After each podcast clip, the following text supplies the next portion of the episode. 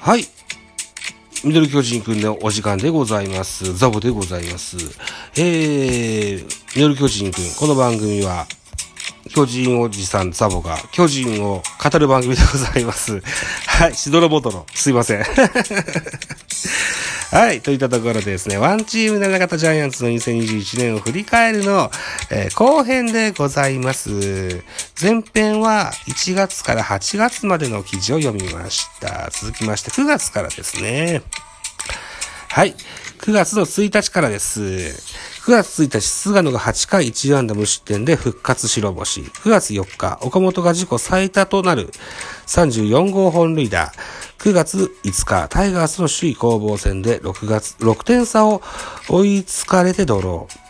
9月11日、ハイネマンがデビューするも6連敗。9月23日、高橋、リーグ、単独トップの11勝。9月29日、秋広がプロ初打席に立つ。凡退しましたね。9月30日、ハイネマンの帰国を発表今季10度目の完封負けと。10度目の完封負けか。うか。えー、ビエラが連続無失点を32試合伸ばしたゲームでエース菅野が完全復活。えー、優勝争いをリードするはずが、9月の3から5のタイガース3連戦で1勝もできずに嫌なムードが漂いますと。そこから投打が噛み合わず6連敗を喫した。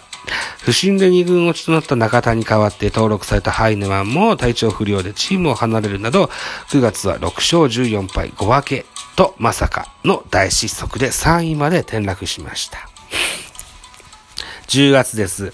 10月の2日、坂本が史上最年少での402塁打を達成。10月5日、一軍作戦コーチに安倍晋之助が就任。10月7日、ヤクルトに3連敗だ、3連敗で終戦ムードに。10月11日ドラフト会議で太田大成らを指名。10月13日、松原聖也が球団歴代2位タイの27試合連続安打。10月16日、球団史上4度目の10連敗を喫する。10月21日、亀井が引退発表。10月24日、大竹寛が現役最終登板。10月27日、野上が引退会見というのが10月でした。えー、坂本が32歳9ヶ月の史上最年少で通算202塁打を達成した10月、最後の望みをかけた5日からのヤクルト3連戦にも全敗。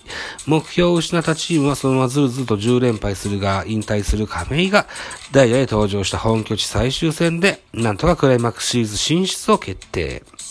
亀井のほか、大竹野上、そしてジャイアンツの場内アナウンスを45年務めてきた山中美和子さんらの引退が発表される中、24日の今季最終戦に敗れ、61勝62敗、20分けの借金1、リーグ3位で、レギュラーシーズンが終了と。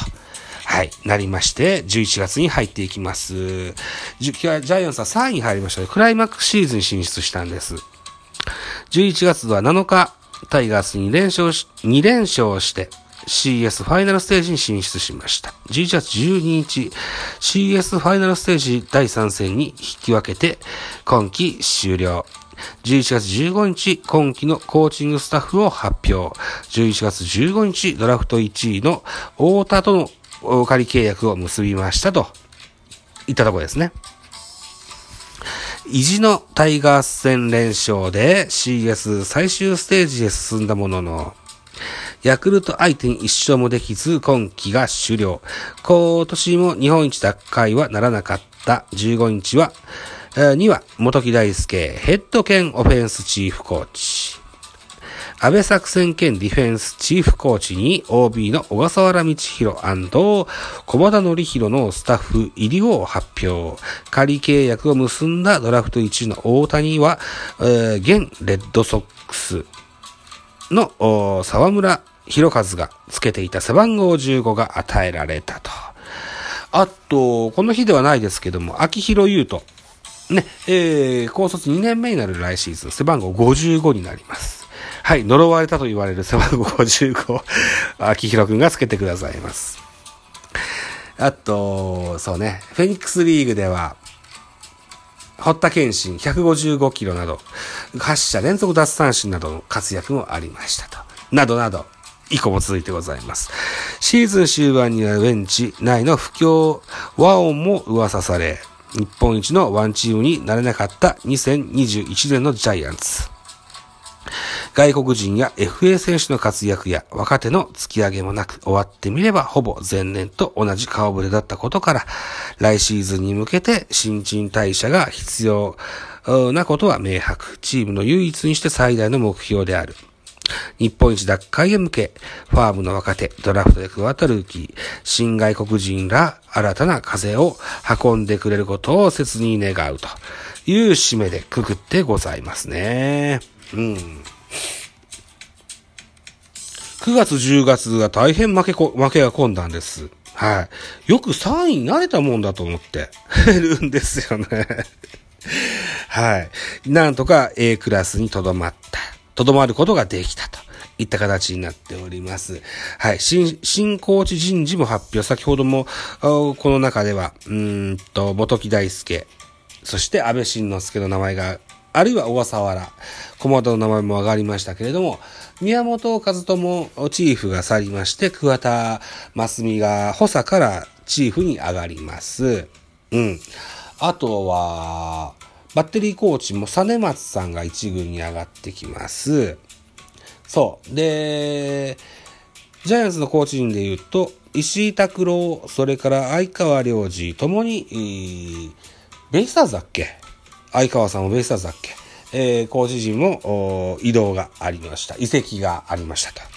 いった形になっておりましての、現在11月30日。もう数分で12月の1日になろうとしているお時間でございますね。うん。決して悪いことばかりではなかったんですよね。うん。今シーズン3位という低たらくではありましたけれども、松原聖也の一軍の定着ですよね。うん。あと、ビエイラ。ビエイラがあのー、一本立ちしましてね、えー、クローザーに定着してくれました。えー、何やら正式発表かどうかわかんないけれども、ツイッターの噂ではビエイラ残留がほぼ決定。逆に阪神、スアレスは対談が決定といったのを目にしてございます。はい。えー、これにある程度の外国人の加入ですとか、トレードもあるでしょう。うん。FA はどうかな？FA はまだわからないです。ノンテンダーも含めて FA わかんないです。けれども、取るんじゃない？誰かね？と思うんですけどね。うん。あとトレードもけ結構やるんじゃないかな？うん。そんな空気を感じます。さあ、いよいよ12月、ストーブリーグ本格化してまいります。ぜひ注目してまいりたいかなというふうに思いますと。いったところで8分30秒。はい。前編後編なのでこの辺にしときたいと思いますよ。締め工場でございます。私、ザボラジオトークの他に、ポッドキャスト番組、ベースボールカフェキャン中世、スタンドフル番組ザボのフリースインガー、ノートザボの多分ダブ、アンカーを中心に各種ポッドキャストで配信中、D ペン、スポティファイ限定で配信中、ミュージックトーク、大人でおしゃれな音楽番組やってみたいのだが、音だが、など配信番組多数ございます。フォロー、いいね、ギフトお願いいたします。また、ドキュメントコメントできる Google フォームと質問箱をご用意してございます。ぜひお気軽にご利用ください。あと、ハッシュタグザブとつけてツイートくださいますと、後ほどエゴサもいたします。何卒よろしくお願いいたします。はい。以上。バイチャ